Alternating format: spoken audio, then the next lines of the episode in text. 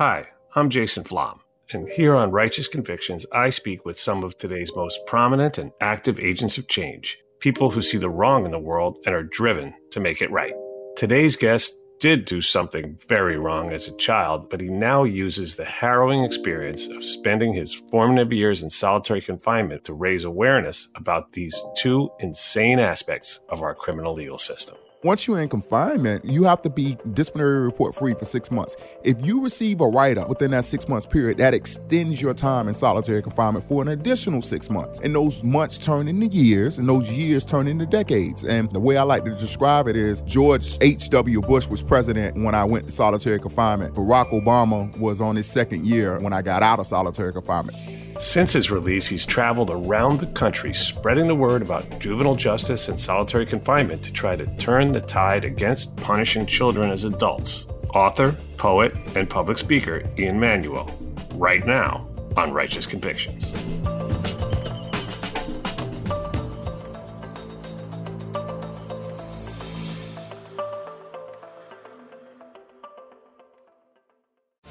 Buy Kroger brand products, you feel like you're winning. That's because they offer proven quality at lower than low prices.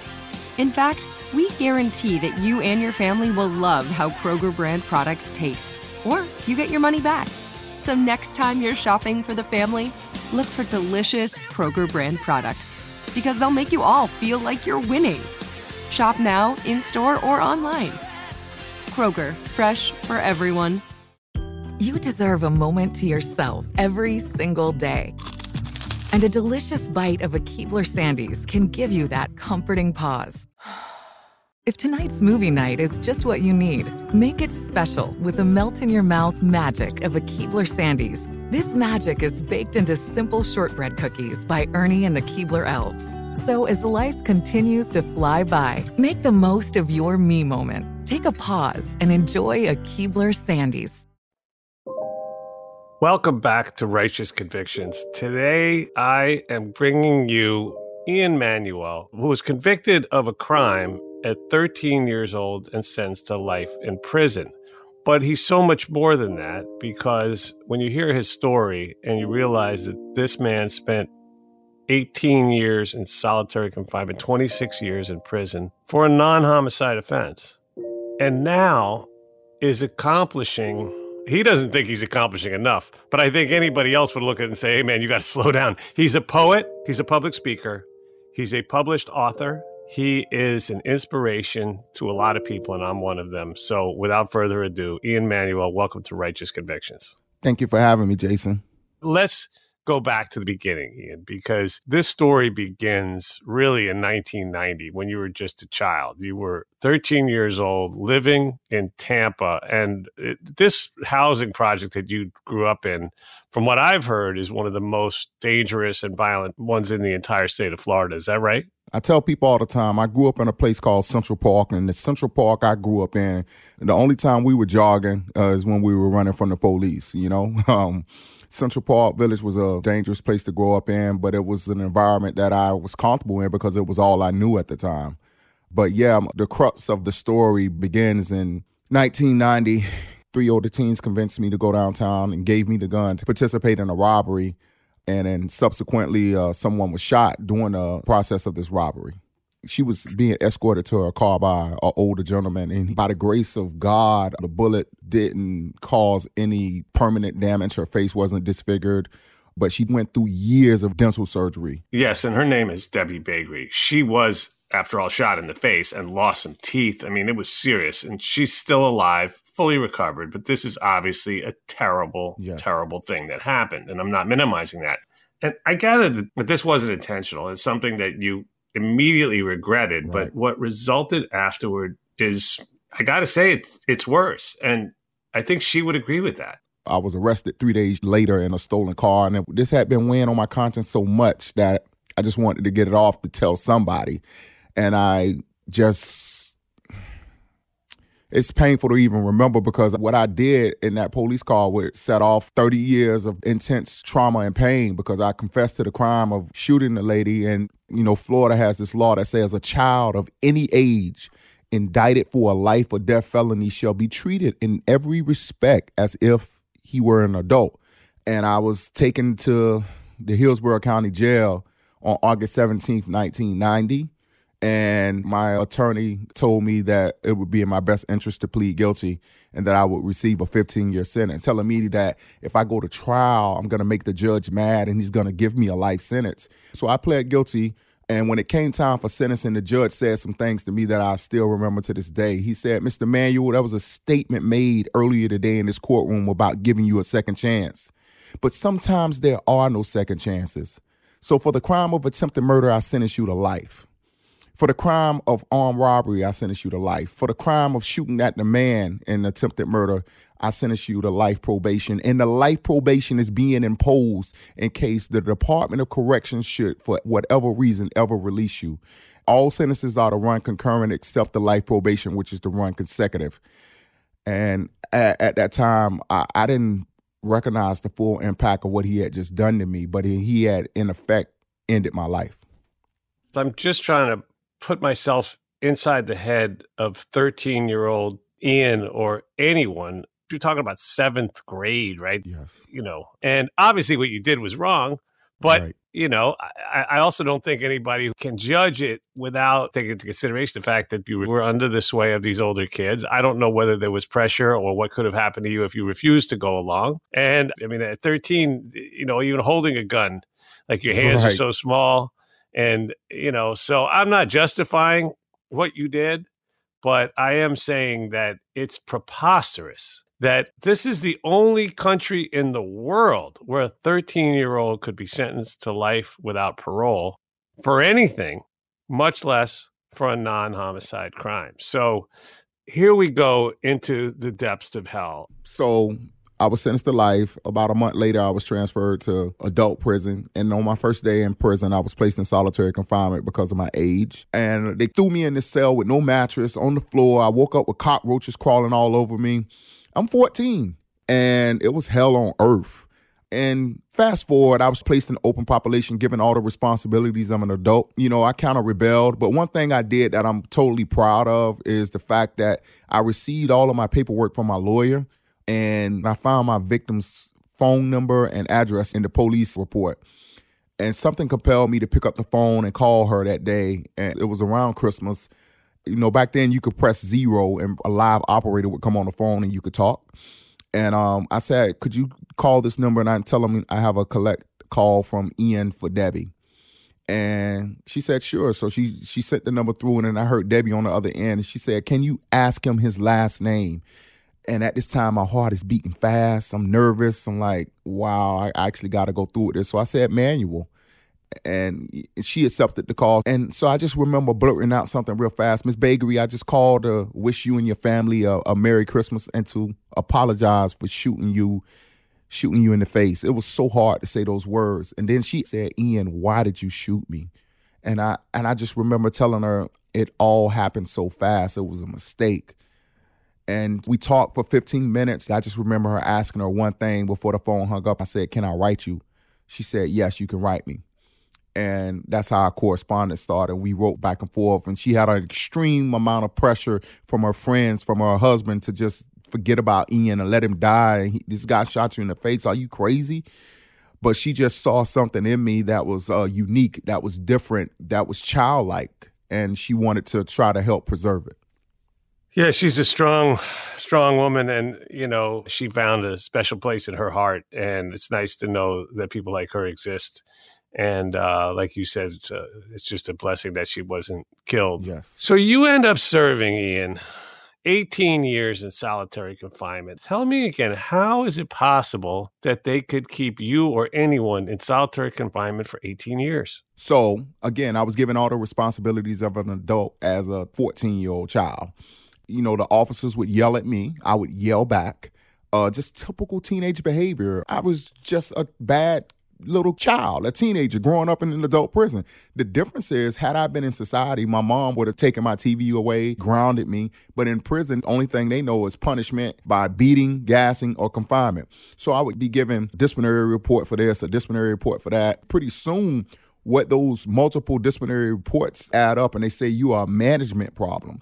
And they put you in solitary confinement. And once you're in confinement, the way the system is set up, you have to be DR free, disciplinary report free for six months. If you receive a write up within that six months period, that extends your time in solitary confinement for an additional six months. And those months turn into years, and those years turn into decades. And that's how I went from being age 15 when I was originally placed in solitary confinement in November 1992 to 33 years old when I got out of solitary confinement in 2010. Some of the things I received write ups for is simple things like my mom sent me a card with a frog on it, and I put the card in my cell door window, and the officer walked by. Instead of telling me to take the card down, he just simply wrote my name down on a piece of paper. A few days later, I received a write up that said, while making rounds, I observed inmate Manuel with the card in his window. I ordered inmate Manuel to remove the card. He refused. Inmate Manuel was in violation of Rule 9 37, obstructing a window or something like that. But that little disciplinary report will extend my time for an additional six months. It was things like that. It was being in possession of a magazine that had someone else's name on it because that's considered contraband. It's not having your bed made up five o'clock in the morning, military style, even though there's nowhere to go and you don't have no one to cry out to. I ended up spending nearly two decades in a cell the size of an elevator. And the way I like to describe it is George H.W. Bush was president when I went to solitary confinement. Barack Obama was on his second year of his first term when I got out of solitary confinement.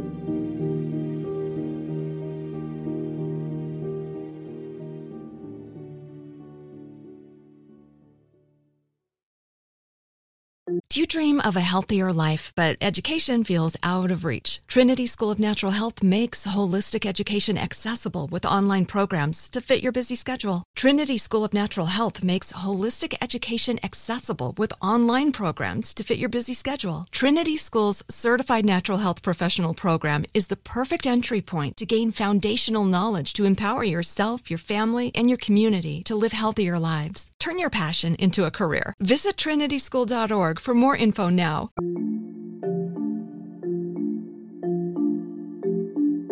Your superhero, your angel, came in the form of a legend, a civil rights legend, a legal legend, a man that I admire so much, a man named Bryan Stevenson. Yeah, I wish I would have brought the actual letter because one day out of the clear blue sky, I, I get a legal letter that I have to sign for, and it was like manna from heaven. The letter says, I'm the executive director of the Equal Justice Initiative here in Montgomery, Alabama, and we've mostly handled death penalty cases for the past 20 years. However, in a recent Supreme Court decision, Roper versus Simmons, we believe that the Supreme Court may be ready to rule on a case pertaining to life without parole for juveniles.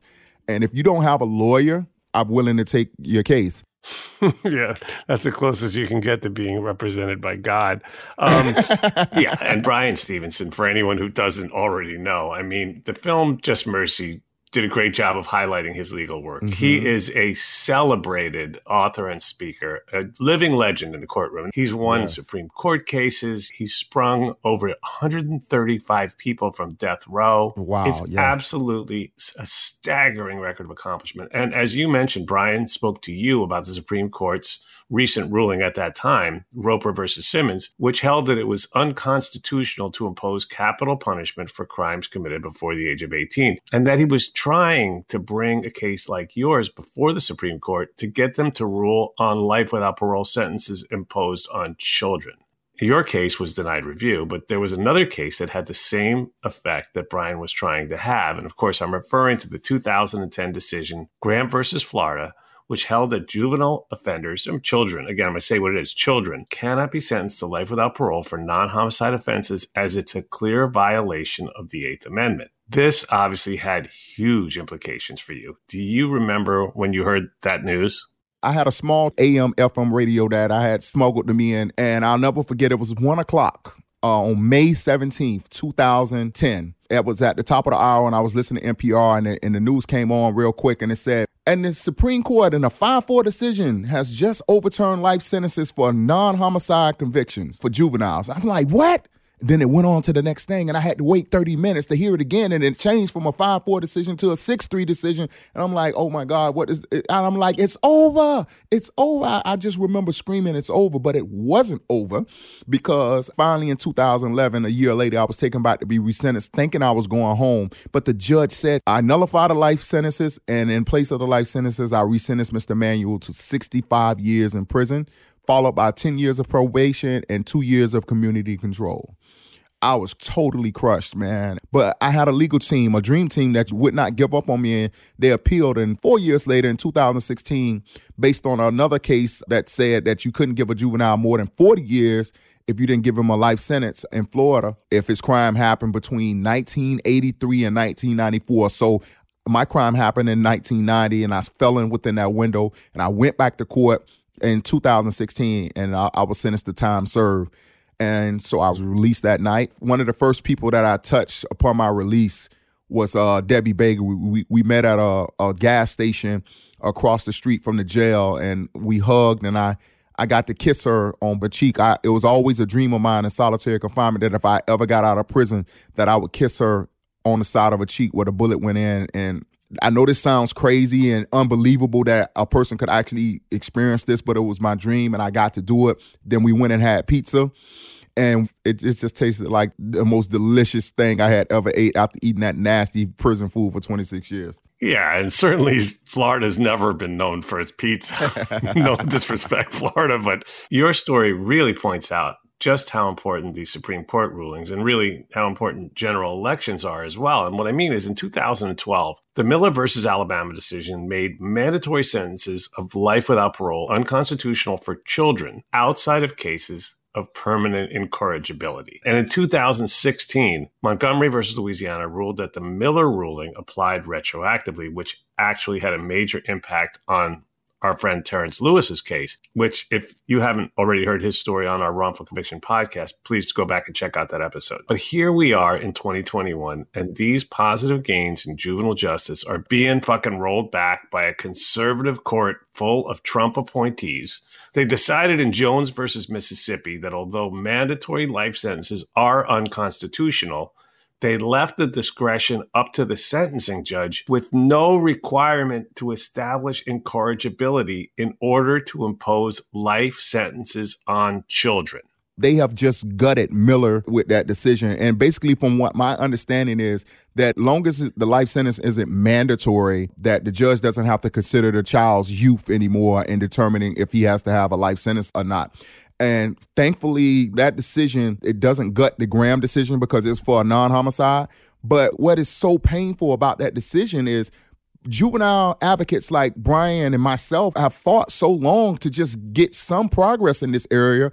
And then they're actually undoing the work. The 5 4 decision that got me out of prison, if one justice rules the opposite way, we're not having this conversation. You never meet an Ian Manuel. I never get to contribute to society. And it's another Ian Manuel somewhere in the depths of prison just waiting on that opportunity, and he needs a chance too. There's a lot of Ian Manuels, and there's a lot of them out there that are innocent as well that were sentenced to yes. life as juveniles for crimes they didn't even commit or didn't even know about. And this decision is so horrible. It also says that judges don't have to consider what they call incorrigibility, right? As if they have some special power to be able to predict the future and say that some kid is uh, unredeemable. You know, it was Bryan Stevenson, of course, who uttered the immortal line, I believe hmm. everybody mm. is better than the worst thing they've ever done. Yes. You are living proof of that. But the Supreme Court just basically pissed on that statement. It's a national shame. We're so out of step with other countries. It's awful. Agreed. And for our audience who may not know that in our country, nearly 250,000 children are tried, convicted, and incarcerated as adults every year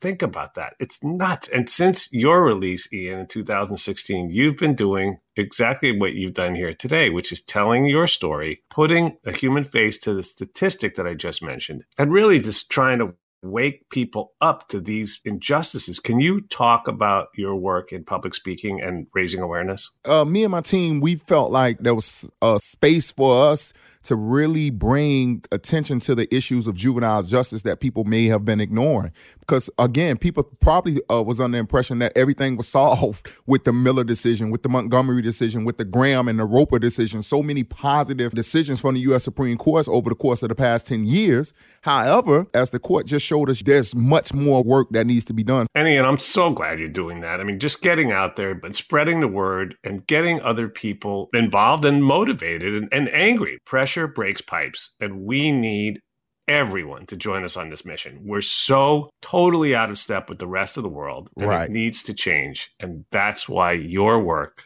it's so important that it's so inspiring. Jason, I, I really appreciate the opportunity to be on this podcast, but I really don't think I've actually accomplished enough to even warrant being here yet. You know, um, you know, I'm working on ending juvenile solitary confinement across the country. I had a op-ed that came out in the New York Times about my experiences in solitary confinement and ending solitary confinement for juveniles and adults, but particularly for juveniles. And then right after that, Governor Cuomo signed into law about ending solitary confinement like a week after my op ed. And people are telling me, Ian, that your op ed definitely influenced that decision. I don't know how true that is, but I'm glad if it did that I played such a small role in it. But more work needs to be done. I mean, a juvenile can still be placed in solitary in the state of Florida, even though President Obama signed the federal law saying that you can no longer incarcerate a juvenile in solitary confinement in the feds. That doesn't stop it from being done in different states across the country. So there's a lot more work that needs to be done.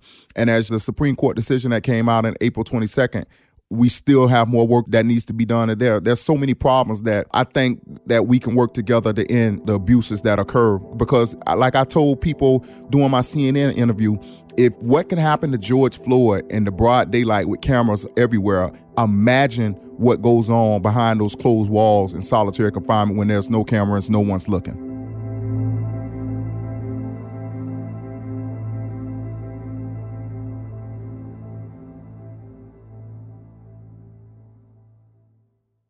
Do you dream of a healthier life, but education feels out of reach? Trinity School of Natural Health makes holistic education accessible with online programs to fit your busy schedule. Trinity School of Natural Health makes holistic education accessible with online programs to fit your busy schedule. Trinity School's Certified Natural Health Professional Program is the perfect entry point to gain foundational knowledge to empower yourself, your family, and your community to live healthier lives. Turn your passion into a career. Visit trinityschool.org for more info now. This message comes from Viking, committed to exploring the world in comfort.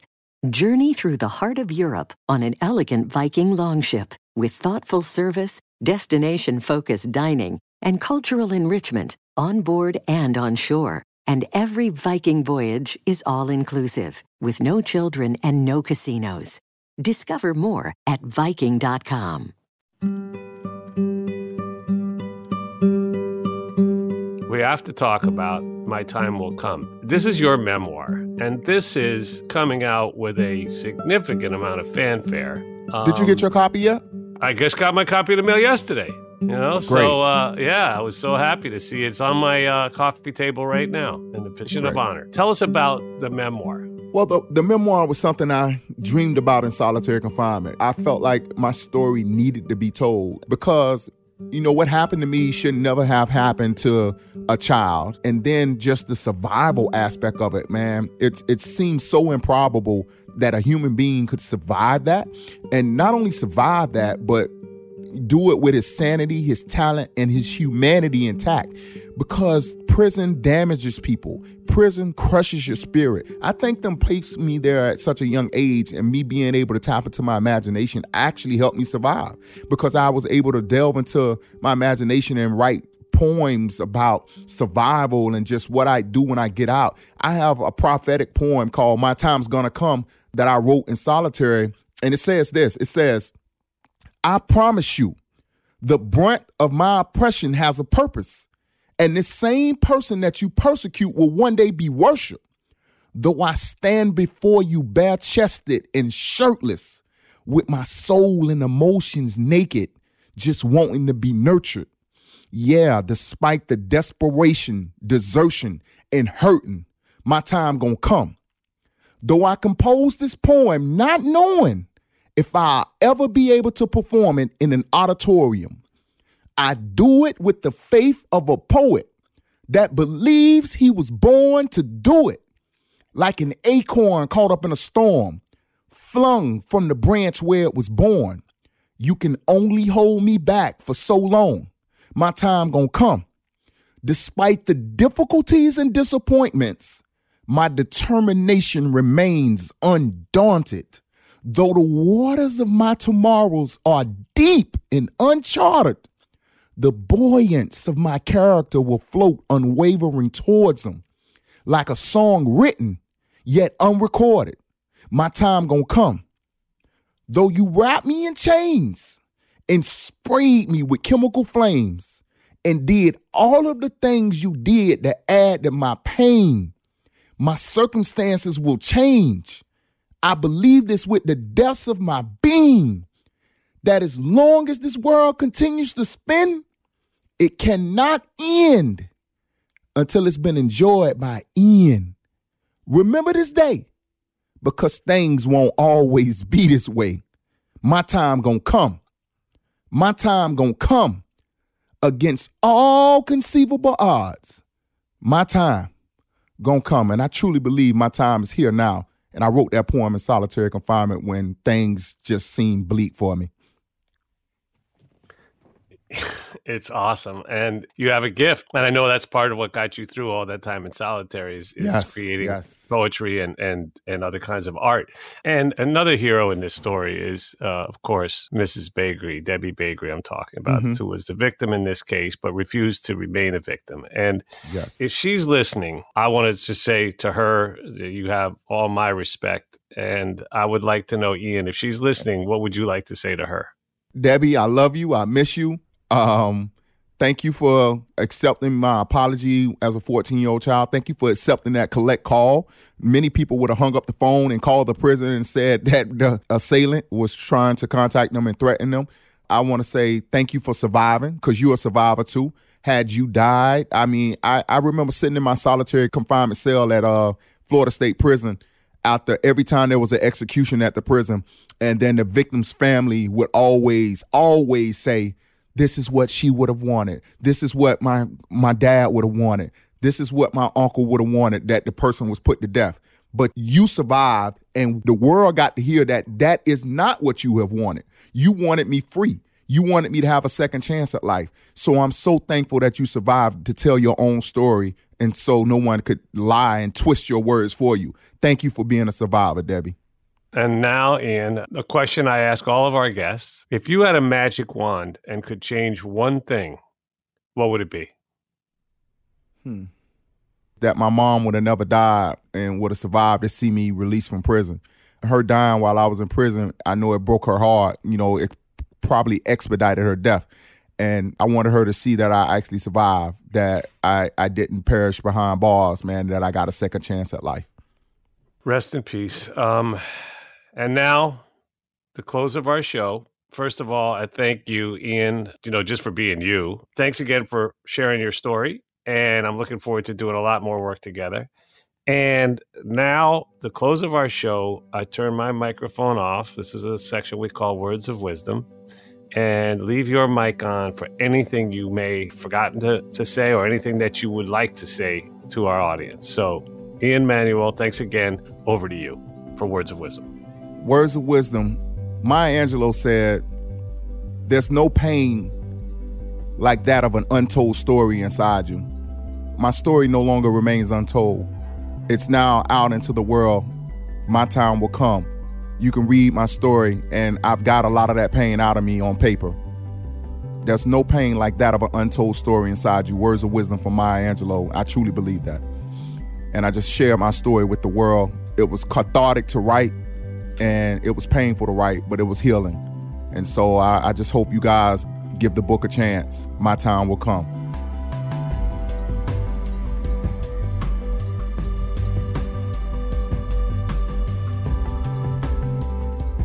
Thank you for listening to Righteous Convictions. I'd like to thank our production team, Connor Hall, Jeff Clyburn, and Kevin Wardis. The music in this production was supplied by three time Oscar nominated composer J. Ralph. Follow us on Instagram at Wrongful Conviction, on Twitter at Wrong Conviction, and on Facebook at Wrongful Conviction Podcast. Righteous Convictions is a production of Lava for Good podcast in association with Signal Company Number One.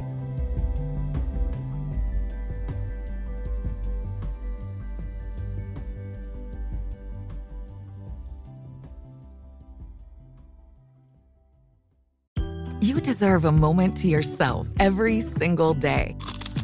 And a delicious bite of a Keebler Sandies can give you that comforting pause. If tonight's movie night is just what you need, make it special with the melt in your mouth magic of a Keebler Sandies. This magic is baked into simple shortbread cookies by Ernie and the Keebler Elves. So as life continues to fly by, make the most of your me moment. Take a pause and enjoy a Keebler Sandies. Do you dream of a healthier life, but education feels out of reach? Trinity School of Natural Health makes holistic education accessible with online programs to fit your busy schedule. Trinity School of Natural Health makes holistic education accessible with online programs to fit your busy schedule. Trinity School's Certified Natural Health Professional Program is the perfect entry point to gain foundational knowledge to empower yourself, your family, and your community to live healthier lives. Turn your passion into a career. Visit trinityschool.org for more info now